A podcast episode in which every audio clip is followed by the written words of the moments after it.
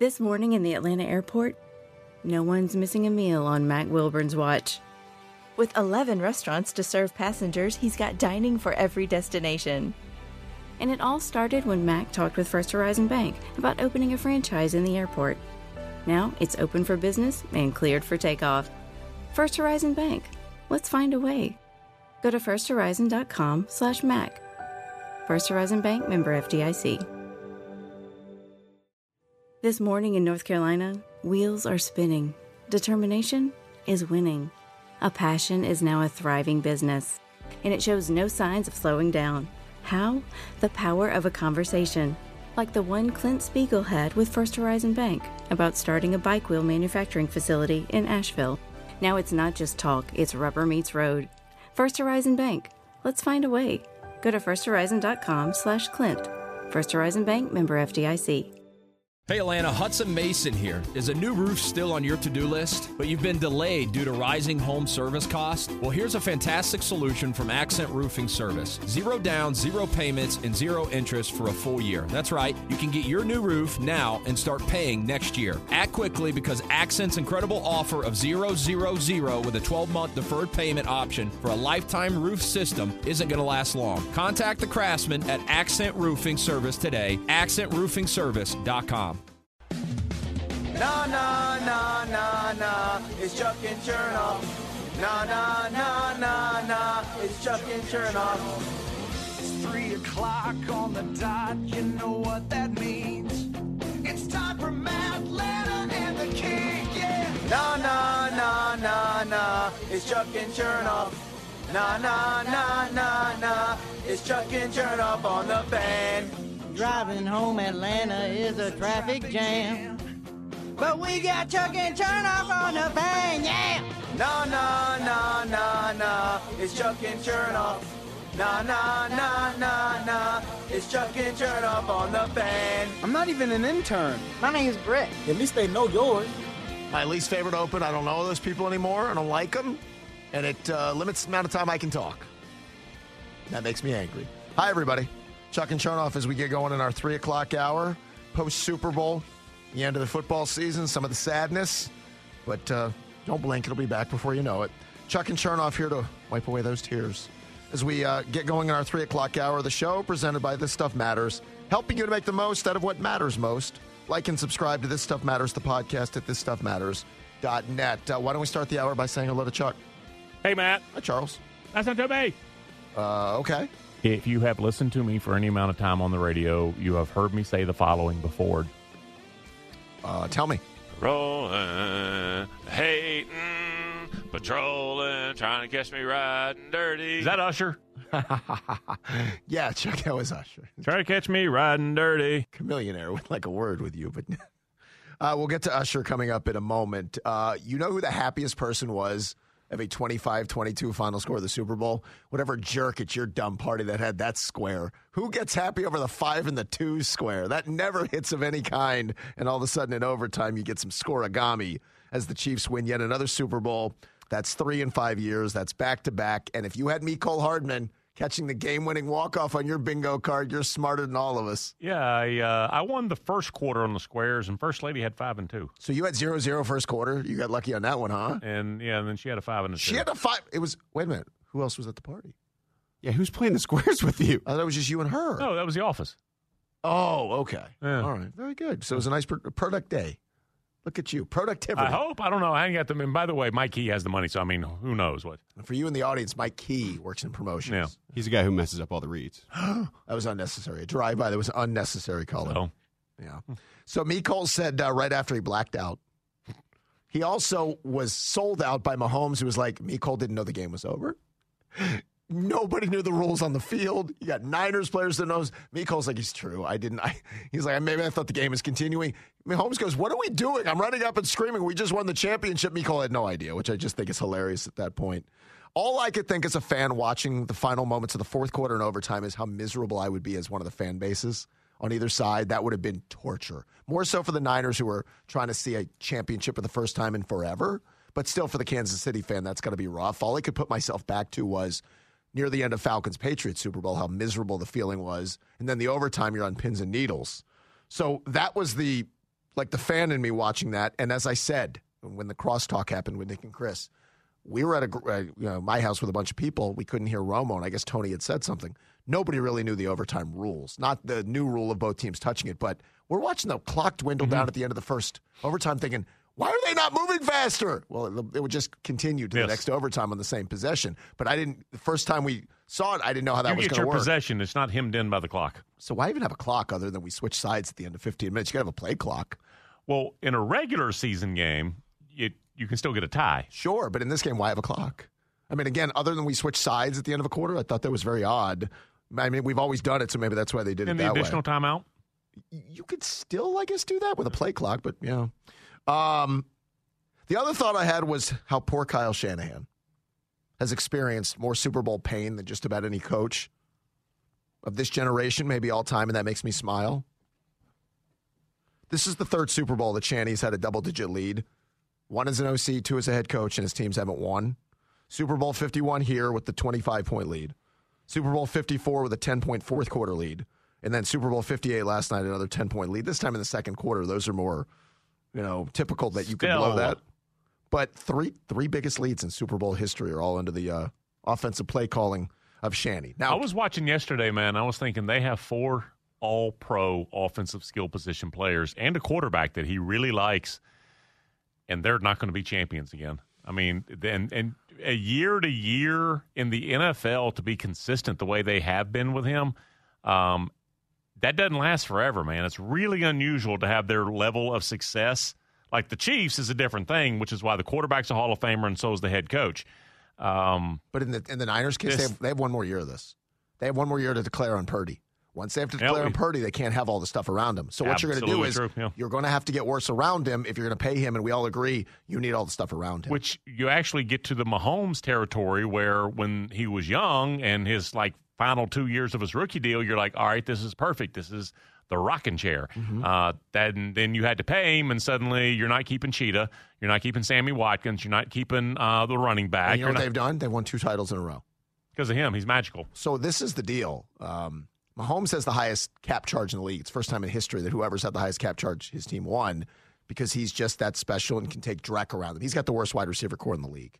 Go look at all 31 other rosters. Try to find Justin Watson. Go try to find Mecole Hardman. Go try to find Marcus Valdes-Scantling, and you'll see what you have. Can I nitpick Kyle, though, for a minute because it's fun? Oh, yeah. So the game's tied at 16 apiece. Niners are driving late in regulation. 3:25 on the clock. They run the ball on first down from the Kansas City 40. McCaffrey gets 5 yards. So now it's 2nd and 5 with about 2:45 to go. And at that point, if I'm Shanny, I've got 2 things on my mind. One, I've got to bleed the hell out of this clock to leave Mahomes as little as possible, or I need to score a touchdown. One of those 2 things has to happen. So they throw the ball on 2nd down. They hit Kittle, but it's a no gain. So now the clock winds down to the 2-minute warning. 3rd and 5, Purdy throws the incomplete pass. You're forced to kick the field goal, and you gave Mahomes 1:53. I know that's nitpicking because that's not as egregious as what happened here in the Super Bowl. But at 2nd and 5, and I got Christian McCaffrey, I'm telling myself, I've got 3 plays to get 5 yards to extend this because I'm not going to, in my mind, settle for 3, and I'm not going to leave Mahomes time. I'm going to let this be in McCaffrey's hands the next 3 plays, and we're going to go get this 1st down because I want my best player, and he's their best player, to try to carry me home to bleed this clock and get in the end zone. So that right there is my nitpick of him. And then the biggest obvious one, Shanahan butchered the OT. You don't kick off. And I get that his defense was tired. You cannot give Patrick Mahomes the information of knowing what he needs to do only down 3. You essentially put it on a silver platter for Mahomes to go beat you. Even if it would have been another field goal, the game would have been continued, but to go beat you. There are criticisms you can have. He lost in overtime to a Hall of Fame quarterback and Hall of Fame coach. And so maybe you have to be perfect to pull that off. I don't know.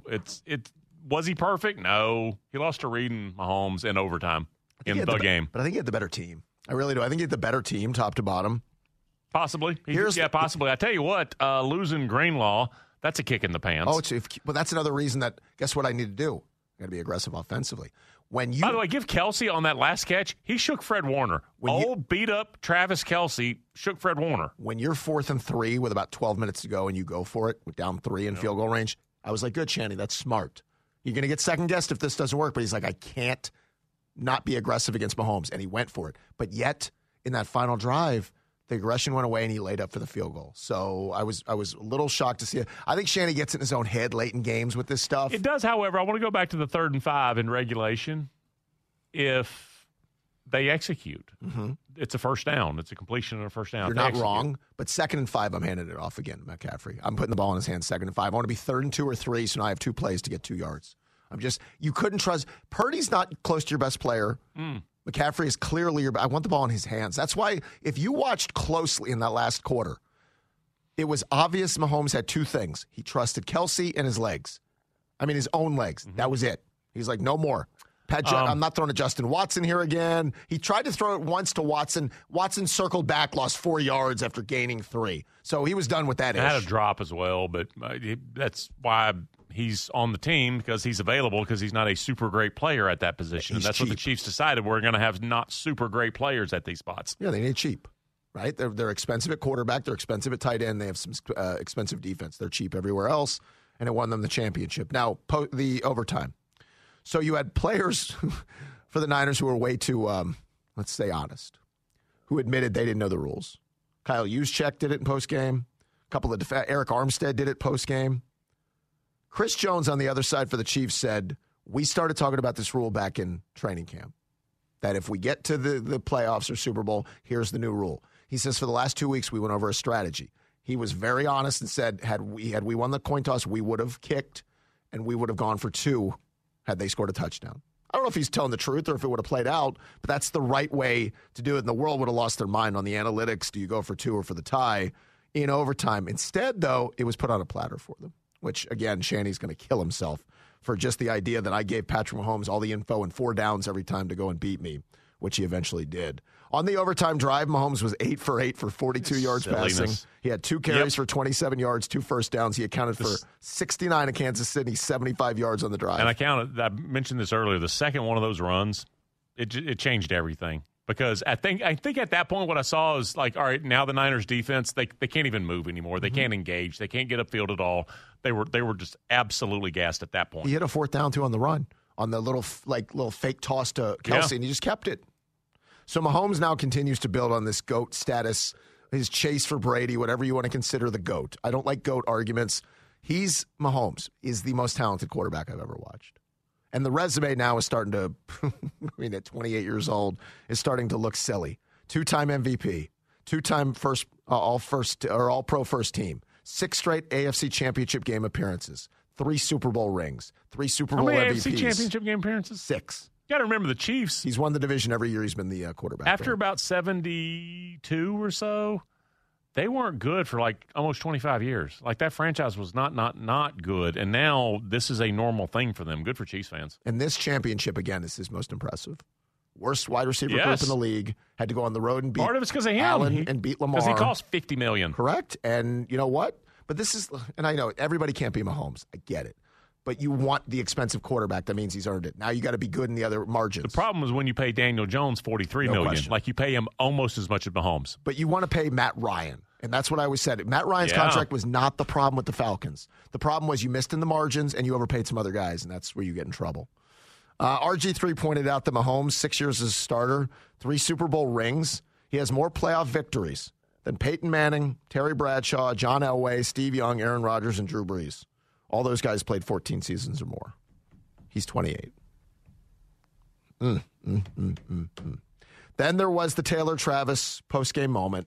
I mean, even the most cynical person who was tired of you had to love that. You could see the pride in her eyes, man. She was so proud of that dude in that moment. Again, even the most cynical person had to realize, all right, maybe I didn't think it was real and it was publicity. No. Can't imagine having a better day than he did yesterday. Wins the Super Bowl in Las Vegas, parties till whatever, wherever he wants, and then goes back to his suite at the resort with Taylor. So we were questioning this before the show. Super Bowl in Vegas ends at about 8:30. All the festivities on the field, then the post-game party goes to, let's say, 2 a.m. Vegas time. Are you too tired to make whoopee when he gets back to his room? See, I think you are. I think you're going to do it in the morning. You're going to do it the next day. I think he wants to have a snack and go to bed. Honey, I played a football game. I need you to step up. Yeah, I don't think so. I think that's a lot of emotion exerted. I'm not saying he didn't want to, but you're tired. You're like, we've all been there. No, you're tired, right? How many guys on their wedding night didn't end up doing it because you were tired? Why are y'all looking at me? Not that's a no. I had a club sandwich and went to bed. That's the one she would remember. She didn't remember. And on my wedding night, nah, she didn't. She was happy. I left her alone. Now I think we might have gone through the act, but it was just robotic and like you have to do it. Oh, and we did it. And then we had a club sandwich, which was much better. The club sandwich was amazing at like 3 a.m. You're so hungry, you don't eat at the wedding. I feel like I've said too much. Mm. All right, we'll continue to talk about all the fun that happened at the Super Bowl. Braves pitchers and catchers. How do I segue from that to tell you Braves pitchers and catchers report in 48 hours? They'll be in Northport on the field Thursday for the first workout, so our first opportunity to see Chris Sale, to see Ronaldo Lopez, get a look at Aaron Bummer, the great Ken Giles, who's there on a minor league deal. I'm excited about the potential for him. When he's healthy, he's a tested world champion reliever. I would not have much of an expectation, but it would be a nice bonus. Yeah. Then I'll add whatever we look at as a return of Matzik and Waskari Noah, Ian Anderson. I don't know what their timelines are, but they should be in camp too, so we'll look forward to all that fun. And then the Hawks-Bulls tonight, battling for a spot in the play-in. Who's 9? Who's 10? That's tonight at 7:30. Is that the storyline? I mean, that's all I got for you. I don't know. Listen, Hawks have played good ball lately. They've won 6 of 8, looking for their third win in a row. Rosemont Horizon or the Omni? It is in the Omni tonight. Okay. The newfangled Omni over there at obviously be known as State Farm Arena. So good times. It's time to wing it. Presented by WNB Factory. Serving up Atlanta's best wings and burgers with over 60 locations. Find yours at WNBFactory.com. We'll take your winging it idea answers at the Harrah's Cherokee Casino's Twitter feed. Chuck, this week will be a lot of love theme with Valentine's Day coming on Wednesday. So we want to know, who do you love to see lose? Losers. Hi, Shani. How are you? How does it feel? It happened again. You ripped me a mine. I hope you never get one. So with all my heart to see him lose. It makes me small, makes me petulant, makes me a bad person. I accept all of that, but I still love to see him lose. I like watching the Phillies lose. Haven't seen that last couple of years against us, unfortunately. No, but somebody else picked up the business. Yeah. So whenever a Philly fan tries to brag about beating us, and I'm thrilled they have, ask them where they put that banner up. And then what? Where do you put the "I beat the Braves" banner up? Those people. Ugh. Those people. DT, what you got? Who do you love to see lose? Piggybacking on Chuck, more specifically Bryce Harper. Okay. Like every year, I get it. Uses. Would have been nice if somebody would have bowed up to that. Chris Sale's going to hit him. Good, but it's about 7 months too late. That's for last year. You weren't even there. Correct. They told me about it. Take that in the ribs. A-hole. Brian Gephardt, who do you love to see lose? It's the Cowboys for me, always. Okay, that's fair enough. Colin Madden? Clemson. You hear the South Carolina in his voice. He wouldn't even say it with any passion. Clemson. All right, you guys will send your answers to the Harrah's Cherokee Casino's Twitter feed. We're going to go to Chicago in 15 minutes. And get some insight on all the noise around Justin Fields to the Falcons. Clean up your mouth, all right? We'll talk to a legend, Mike North. He'll join us to find out what he's heard. And, again, it's getting louder by the day. Coming up next, though, it feels like one of these 8 dudes is the next starting quarterback for the Atlanta, Falcons. And Evis, David Cone, David Wells, Zach Efron, Jason Elam, Gandhi, Freddie Mercury. Hoyt! Hoyt was in the running with Gandhi? No, it's none of those 8. I'll tell you who the list is. I'm going to rank them for you, too. Nothing better than a sports radio ranking. I'll do it next. What is love? Baby, don't hurt me. Don't hurt me no more. The end of the football season means the beginning of NFL offseason. We have all that stuff to look forward to, from free agency to the draft. Never really slows down. That's the fun of it. Chuck and Chernoff are on the radio. Thanks so much for spending your afternoon with us. I'm Matt. He's Chuck. And again, you all. We're with you till 6 tonight. The good word follows from New Realm Brewery. Then the Damon Stoudemire show on The Fan tonight at 7 o'clock. Also on FM at 93.7. Still trying it on AM at 680. And, of course, the 680 The Fan mobile app. This hour of our show is presented by This Stuff Matters, helping you make the most out of what matters most. Like and subscribe to This Stuff Matters, the podcast, at thisstuffmatters.net. I was just watching the video of the Chiefs post-game celebration. When did we start popping bottles in NFL locker rooms? Like, I did not used to think that was a thing. That was a baseball thing, some way an NBA thing. Last night in the Chief locker room, that was Cristal, by the way, that they are like just blowing up the locker room with, having a great time. I just didn't remember the NFL doing that. But Travis Kelce, just a big bear, just leading the postgame celebration as the Chiefs win back-to-back in their five years. We will go to Chicago coming up here in about 5 minutes. We'll talk to the dean of Chicago Sports Radio, Mike North. We're just having, me and you are having the conversation, which we're going to have, but we're on the radio. That's right. He'll talk to us about all the Justin Fields stuff, the noise around Justin, the Falcons coming up like a lot of other teams, his opinion of watching Justin the last couple of years, how much would it take to get him, all that kind of good stuff. Clean up your damn mouth when you're talking on the radio and you're talking to me. Mike's never shied away from an opinion, so that'll be good. But first, as we enter officially the offseason, let the quarterback speculation really ramp up for the Falcons. And it feels like, Charles, there is a group that I think one of these guys is the next starting quarterback for the Falcons, unless there's just a curveball that I can't figure out.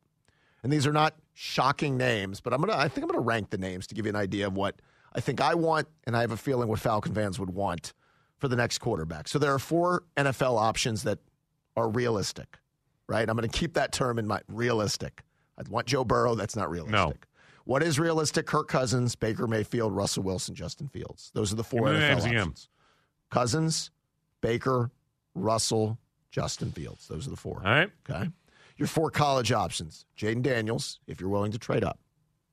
Michael Penix, Bo Nix, God help us, J.J. McCarthy.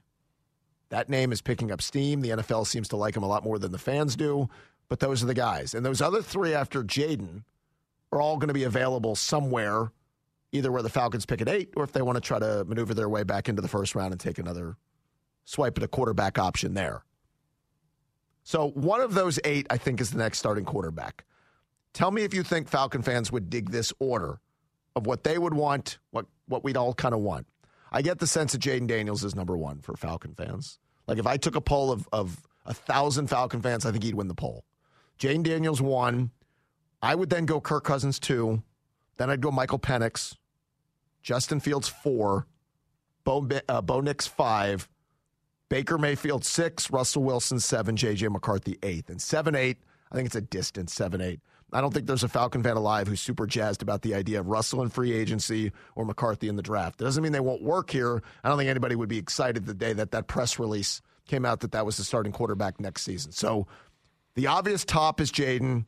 Again, Cousins is a short term, but you know you'd be better. I think Penix would get a lot of Falcon fans intrigued. Fields the same way. Then it would be a bit of a dip, but you know Bo Nix enough.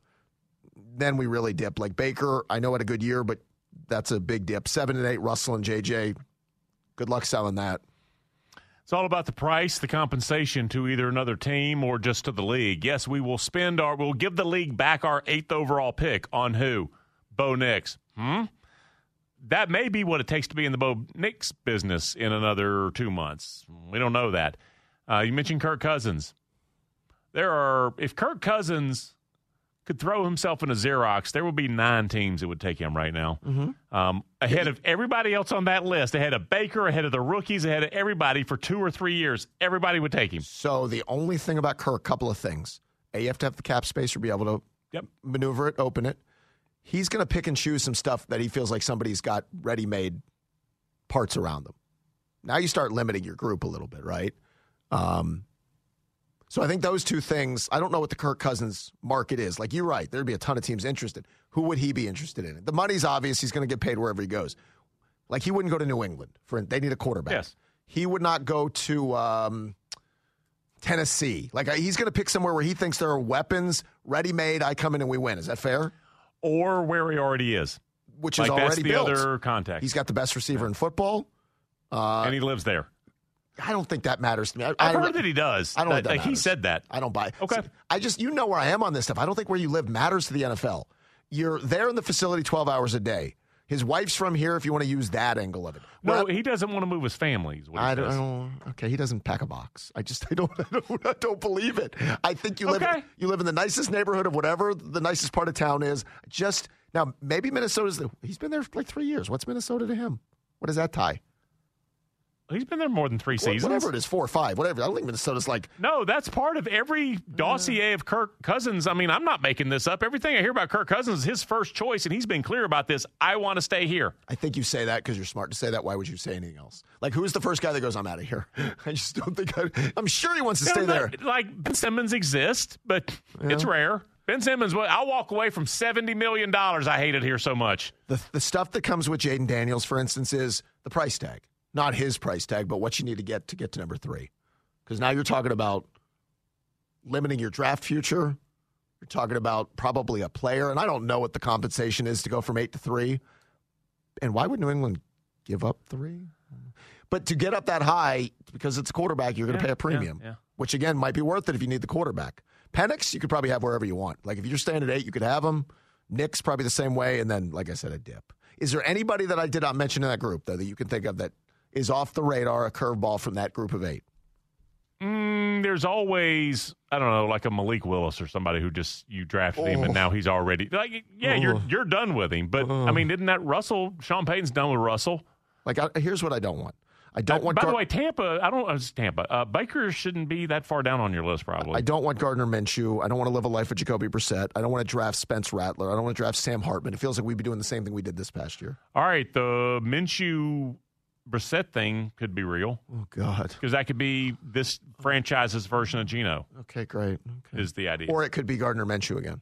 Yeah. So. Yeah. All right, there's a bunch of noise, though, continuing to swirl around Justin Fields and the Falcons. This is not going to go away. It's going to be there till he's either traded or we get to the draft and the Bears pick Caleb Williams and have to move on from Justin. Let's go to New York. Let's go to Chicago, though. He's the dean of not only Chicago Sports Talk Radio, but I think the Chicago media. That's how much this man's presence mattered in the Windy City. He's Mike North, still does a show on ESPN 1000 in Chicago. He's kind enough to join us on the Hobson & Hobson Newsmaker line. Mike, it's a pleasure. How are you?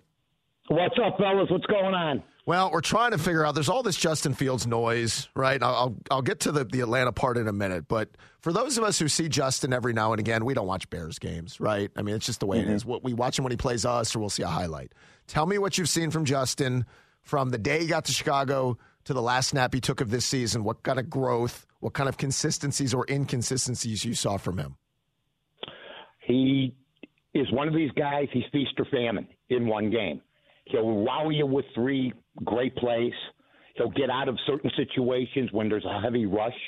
There was a play, I think the 14th or 15th game of the season this year, he was trapped in the end zone. He got out of it. Nobody else could have gotten out of it. He'll hit you with a big play every so often. He's inaccurate with his throws. He's slow on the trigger finger. The last game, for instance, Jordan Love got rid of the ball in 2.8 seconds, and Fields, his average was 3.4. He's slow to get rid of the football, and he was a project coming in that we traded up for. That being said, a lot of the people here don't believe in the Caleb Williams hype. And we want to know why other quarterbacks who played this year, like Penix and Daniels, who went to the Heisman, I didn't see Williams there this year. And we saw the Notre Dame game with Williams, and we were turned off. He scored 20 points. His mechanics were bad, threw off his back foot, and he played in the easiest conference with no defense in the game. I mean, it's no, I guess, mystery that 3 of the top quarterbacks transferred from tougher leagues to go play at the Pac-12. Mm-hmm. That being said, I'd keep Fields before I would even touch Caleb Williams. And I think that if they could, I would trade the number 1 pick, let somebody else make the mistake, and let the Bears take a pick down in the 3rd or 4th round for a quarterback, keep Williams for another year. I mean, keep Fields for another year and do it. If I was Atlanta, I would not go after Justin Fields.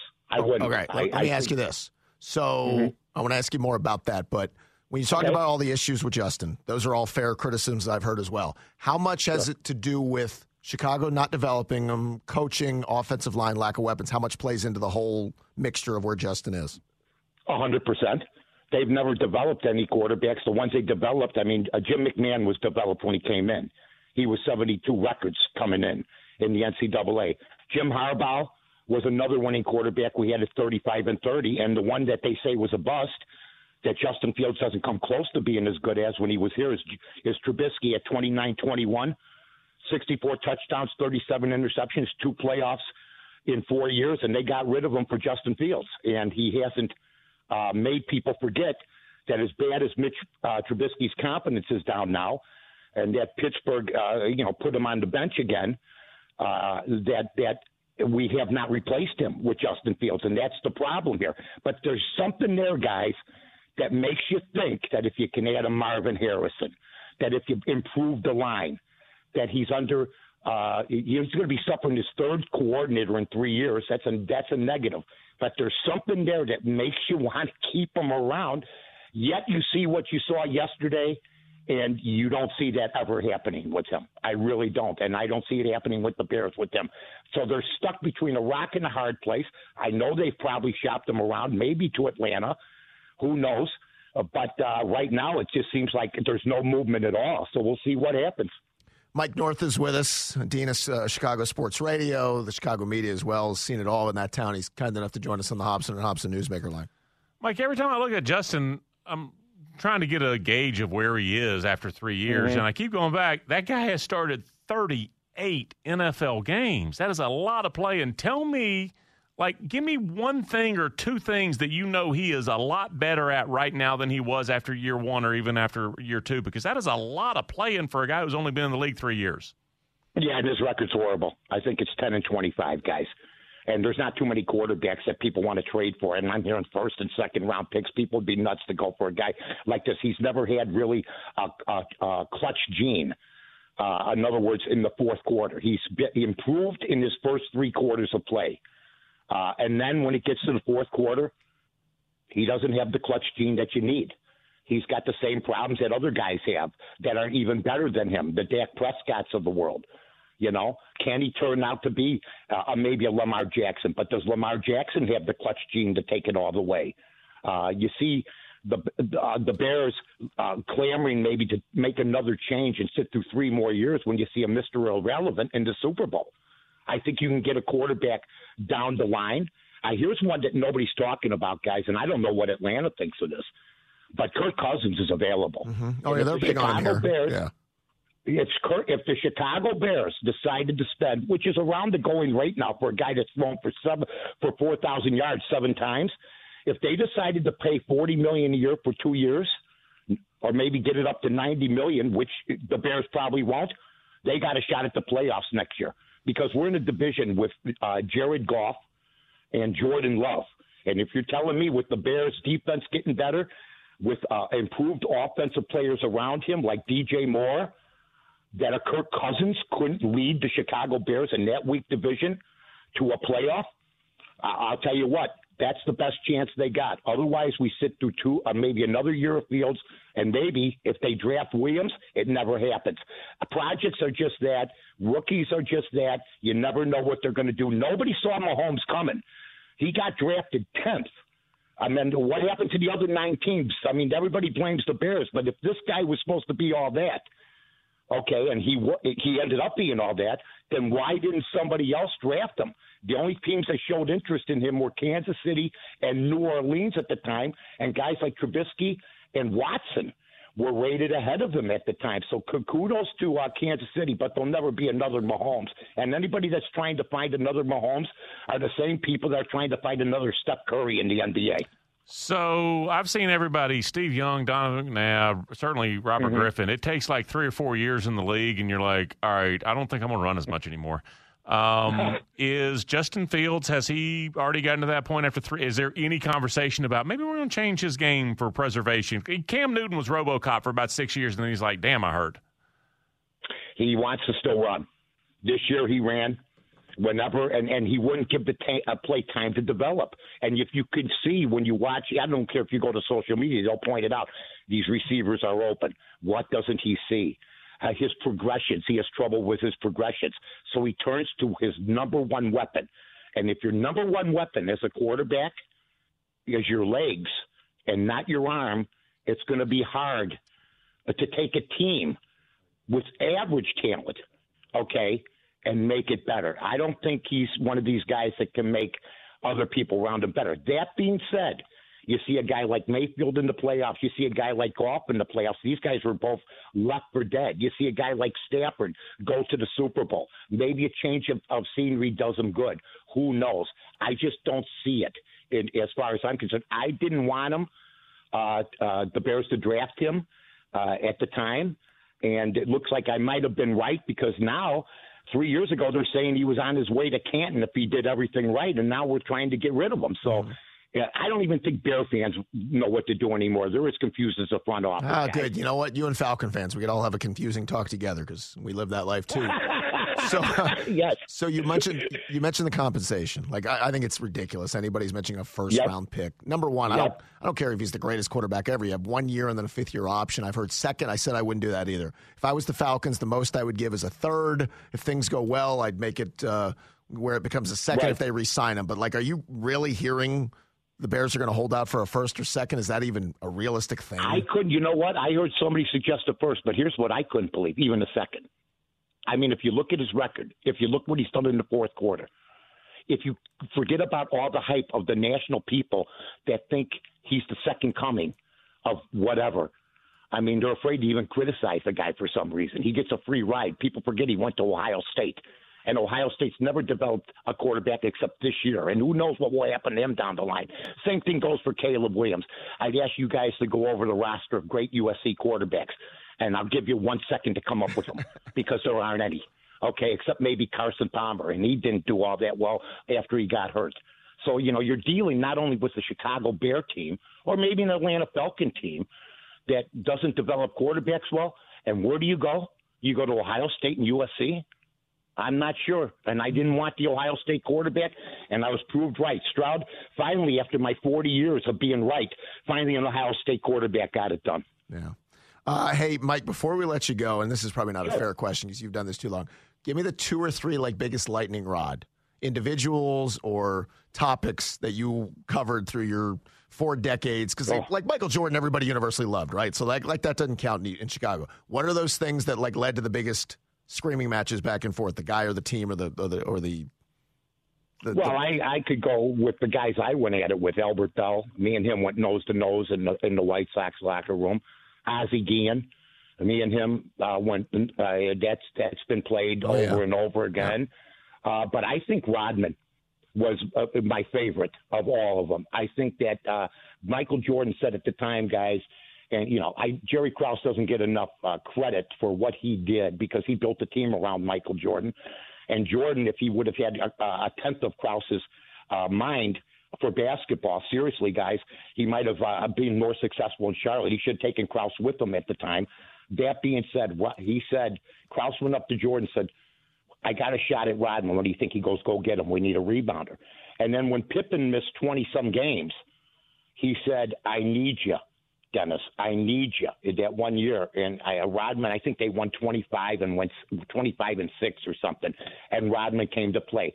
But I went out to I went to meet Rodman after a practice one night, and he was still in the weight room. He was still in the weight room longer than anybody else. He was just a lightning rod. He showed up at a book signing dressed like a wedding bride, riding a motorcycle. Remember that? Yeah, that's right. Yeah, I mean, it was just wild. And you know, we're Chicago, but we're a Midwestern town. And to see Dennis Rodman drive up like Father Loves the Bride in a Harley was just something to see. Great career. Always love to hear your stories, and we appreciate the insight on Justin. We'll catch up down the road, Mike. Thank you. Anytime you guys want. I love you. Thanks for having me on, Hobbs. Appreciate it very much. There he is, Mike North, the legend of Chicago Sports Talk Radio. That's the dean, of Chicago radio and Chicago media. Not exactly the biggest fan of Justin Fields. I think he said, don't do it. Don't trade for him. You don't want to do it. Run away from it. That's at least his opinion. All right, coming up next, Atlanta, you got a victory last night. Without even playing. Front Office Los will tell you how next. See, the problem with having Mike North on the show is I want to talk like him the rest of the show now. What do you think about that? I just want to do it. Like Central Clean up your mouth, all right? That's right, Ozzy. Like the Bears sketch on SNL was Mike North. I love it. Love it, love it. Thanks, Mike, for joining us. Chuck and Chernoff are on the radio. We're on the fan. That means we're on AM at 680. Still doing the AM thing. Mike was on when AM was the thing. We're on FM at 93.7. And music on AM. And y'all got that app. I was never on a station with an app. So we got the 680 The Fan mobile app. 680 The Fan and Bears Best Atlanta. We're kicking off golf season with our annual Chili Dip Open. It all benefits First Tee Metro Atlanta. At one of Atlanta's finest courses, as First Tee Metro Atlanta is building game changers by empowering kids and teens through golf. Thanks to some of our great sponsors like Bears Best, along with Kroger. Thanks to Tito's Handmade Vodka, The Color Spot, and Zero FG Energy Drink. Ooh, naughty numbers. He's the man that knows the cap, bonuses and all of that. He's the one that gets you cut, front office, so don't give a word. He's the guy who knows the law, can't put him against the wall. He's the guy with all the answers, Matt and Sugar, backup dancers, front office, no knows it all. All brought to you by EntraPoint Doors and Windows. Now is the time you've been thinking about having to change out those windows in your home. Maybe you're dealing with wood rot. Maybe you're dealing with that letter from the HOA. EntraPoint Doors and Windows can handle a big project like that. They've been doing it for over 20 years. They're Window and Door Magazine's Dealer of the Year. Just head on over to the website, entrypointatlanta.com. Sign up for the free estimate. I'm not going to bury the lead here, Matt, after a Super Bowl Sunday in which Super Bowl 58's now in the books. The San Francisco 49ers go down to the Kansas City Chiefs 25-22 in overtime. I will just tell you the number that I put out there before I went to bed last night, and it was celebrated by football fans everywhere. Kyle Shanahan has now been the offensive control artist of the three biggest losses in Super Bowl history, 45 total points over three games. Obviously 25 when he was running the offense for the Falcons, and now two different games as a head coach of the 49ers of having 10-point leads that they lost over the course of the game. Nah. So I laugh at that. Now, last night, I don't want to put it all on Kyle, but there were some like nuanced things, right, that are more debatable. Like what happened with the Falcons was just, you know, malpractice. What happened in the game 4 years ago was just over-aggression. So last night, there was a spot in the game, Los, I don't know, 2:45 left. The Niners have the ball at the Chiefs' 40. They get a first down, 5-yard run from McCaffrey. Then they threw the ball twice instead of, you had to do two things there, one of two things. You had to bleed as much clock as possible, or you had to score a touchdown to make life harder on Mahomes. Instead, they threw a second-out short pass to Kittle. He gets stopped for no gain. It goes to the 2-minute warning, then an incomplete. Gave the ball back to Patrick Mahomes, down only 3 with 1:53 left. So that was part of it. And then the obvious is how the coaching staff and the players don't know the overtime rules. We're on our couches. Maybe we're not supposed to be as adept, but that can't happen there. Well, the only thing that made sense is that the idea that if your defense had been playing defense that long with the, you know, the game on the line, and obviously the Kansas City Chiefs get the game-tying field goal and send it to overtime, okay, I get that maybe in that regard you don't want to put your defense back on the field.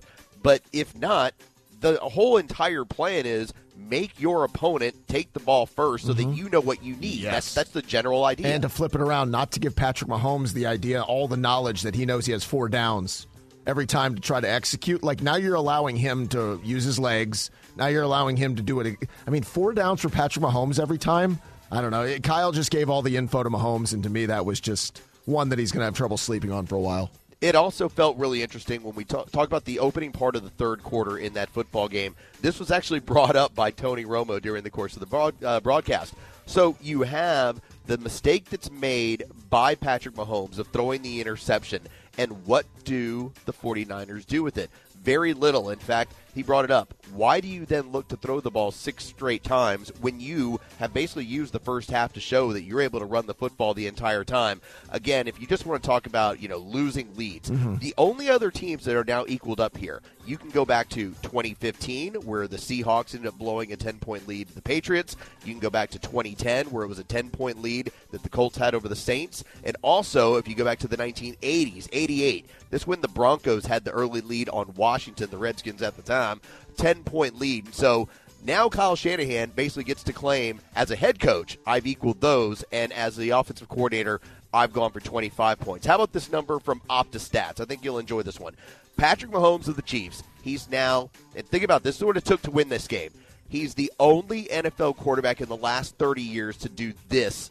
He went 8 for 8 or better and had 27-plus rushing yards on a single drive. That is the first time that's happened in any game, regular or postseason, and he did that in overtime of the Super Bowl. Again, 8 of 8 on the drive or better and 27-plus rushing yards on the drive to win it. By the way, and that's the stressful part you just said, the game is on the line. You're down 3. I make a mistake. Not only is the game over, the season ends and the championship goes to the other side. But Los, it falls back into what we were just talking about. You enabled Patrick Mahomes to have all the information that he knew. Two things were obvious in overtime. I'm going to live and die by throwing it to 87, and I'm going to live and die with my legs. And that was all they did largely throughout the overtime session, and it was enough to win them the championship at the end. I'll bring this number up with you on this one because this is a good one from Opta Stats. And you think about the Falcons drafting 8th overall, regardless, wherever you're drafting, you're always looking for that one transcendent player. You never know when it's going to happen. So here's a number when it comes to the Chiefs. So from 1970 to 2018, 0 Super Bowl appearances in 49 seasons, okay? That's from 1970 to 2018 for the Chiefs. They had one early on and then didn't have anything for 49 seasons. From 2019 to 2023, 3 Super Bowl titles in 5 seasons. They're the first team in Major League Baseball, NBA, NFL, or NHL history to go 45-plus seasons without reaching a championship round and then win 3-plus in 5 years immediately after that. You know what the coolest thing about Mahomes now is? You can rank his championships. I always think that's such a special place in sports when you're like, is this championship better than the other one? And if you want to do that, Los, look what happened here. They trade Tyreek Hill. Their wide receivers might be the worst group in the league. They have to go on the road for the first time in the playoffs in Mahomes' career. They beat Josh Allen, then they beat Lamar Jackson, and they win this championship. This is as good as it gets, and it shows you he's got the highest cap charge, I believe, in the league. So this whole notion of like, oh, you can't win. Well, you can when you have Mahomes, and he overcomes and makes everybody around him named Justin Watson and Rashee Rice and all these like no-name receivers at least good enough to come along for the ride. And look at the run. And this is where every NFL team will have to ask themselves, what do you do in order to beat this team? Because I kept making the point, and we made it the point on this radio show, it's taken Joe Burrow and it's taken Tom Brady to beat him in the playoffs. Mm-hmm. So it's taken the GOAT, and it's taken another 1-1 who's very successful. That's about what the formula is. Because look at what happened this time around. You had Tua Tagovailoa, who was an early MVP during the season. That's the first playoff guy he goes through. He goes through Josh Allen in Buffalo, followed that by Lamar Jackson, the MVP. And then you're talking about the quarterback who was the last pick in the draft, who's the cheapest player in the league, surrounded by mega talent and all sorts of money, and that wasn't good enough to beat him. So you're now having to figure out, how do you construct the team that's able to beat Patrick Mahomes? I think the last part of what Mahomes and the Chiefs are now is, I don't think we can judge them on the regular season at all, because people, including myself, we all reacted to a very above-average, lackluster regular season, to the point where I picked Josh Allen and the Bills in that game, and then I picked Lamar Jackson and the Ravens, and I went, I'm not doing that in the Super Bowl with 2 weeks to prepare, and now Mahomes and Reed against Purdy and Kyle Shanahan. Like that, the regular season for the next 5 years, I don't care if they win 9 games or 13 games, it won't matter to me. How about a couple of interesting numbers also from Opta Stats, just to tell you, like, this is what San Francisco did to play the game that should have beaten the Kansas City Chiefs. First off, the trade for Christian McCaffrey. I don't know if you could have had a more perfect player for that system for what they did. And on paper, by the way, we all hated the deal because the value of what they gave up. And this is what they've been able to get out of it. It ended up being the offensive player of the year for this season, Christian McCaffrey. First player ever to have 75-plus rushing yards and 75-plus receiving yards in a Super Bowl. So he accomplishes that. Then you go over to Juwan Jennings, first wide receiver in NFL history to both throw a touchdown and catch a touchdown in a postseason game, and yet you add all that stuff up, along with the turnovers that the Chiefs had, and it still wasn't enough. Juwan Jennings might have won the MVP. Had they won that game in regulation, that would have been the funniest thing ever. And back to your point on McCaffrey, and I had a weird thought about this. McCaffrey was always really good with Carolina, really good. It reminds me of Shanny's running back version of Matt Ryan, where you put Matt Ryan, who was always really good, in Shanny's system, and he's MVP quality. You take Christian McCaffrey, who's always really good, and put him in Shanny's system, and he's best player potentially in the league.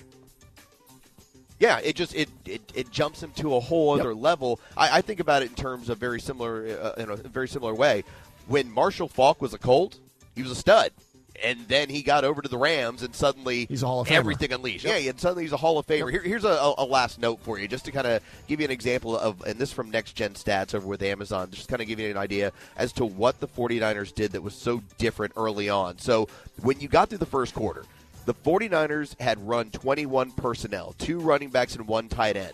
They had run this on 13 of their 17 plays. That was basically 77%. That's the third highest they had run that in about the past 8 seasons. So that really surprised the Chiefs' defense. They just were not ready for it. So by the time you start chewing away the clock and you have Christian McCaffrey going up and down the field and you're limiting the possessions, what did that mean? By the time you reached halftime, Travis Kelce had 1 reception for 1 yard. I don't know what you do better in a first half and into a third quarter to set yourself up to beat Patrick Mahomes. It's just the problem is you ran into peak Patrick Mahomes when it mattered the very most. And I'll add one wrinkle as we finish. What you do is you needed to be up by more. And I know that's obvious, but it just felt like they were, like you just said, control of that game for the entire first half. And you went to the break and went, Kansas City's been sloppy. They're turning the ball over, and they're only down by 7. I went, I'd be really uncomfortable with that if I'm the opponent of Mahomes in that game. There you go, Matt. Them Super Bowl naughty numbers. Thank you, Los. Coming up next, Kang tells us how one NFL legend is more likable than ever. Problem is I can't co-sign this lease. We'll tell you about it next. This morning in the Atlanta airport, no one's missing a meal on Mac Wilburn's watch. With 11 restaurants to serve passengers, he's got dining for every destination. And it all started when Mac talked with First Horizon Bank about opening a franchise in the airport. Now it's open for business and cleared for takeoff. First Horizon Bank. Let's find a way. Go to firsthorizon.com/Mac. First Horizon Bank, member FDIC. The fan is ready for Brave season. Are you? 3-1 smoked high in the air, deep center field, and heading for the horizon. A home run by Olsen. We're streaming every game of the Braves 2024 season free on the 680 The Fan app. So make sure you download it now and don't miss a pitch of the Braves this season.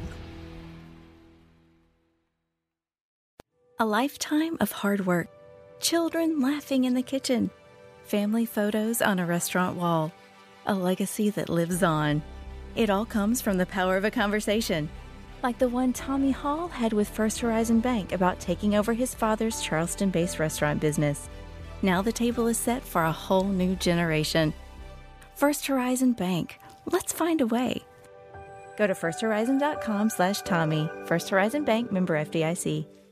Hi, I'm Mark Beckham with Atlanta Ramjack. We specialize in only foundation repair. What is foundation repair? Foundations sink or settle. These issues need to be addressed. It only becomes more costly the longer you put it off. What is the biggest cause of foundation problem? Either poor construction, inferior site preparation, or weather. Drought causes cracks in your foundations. If you see any signs of foundation issues, please contact us at atlantaramjack.com.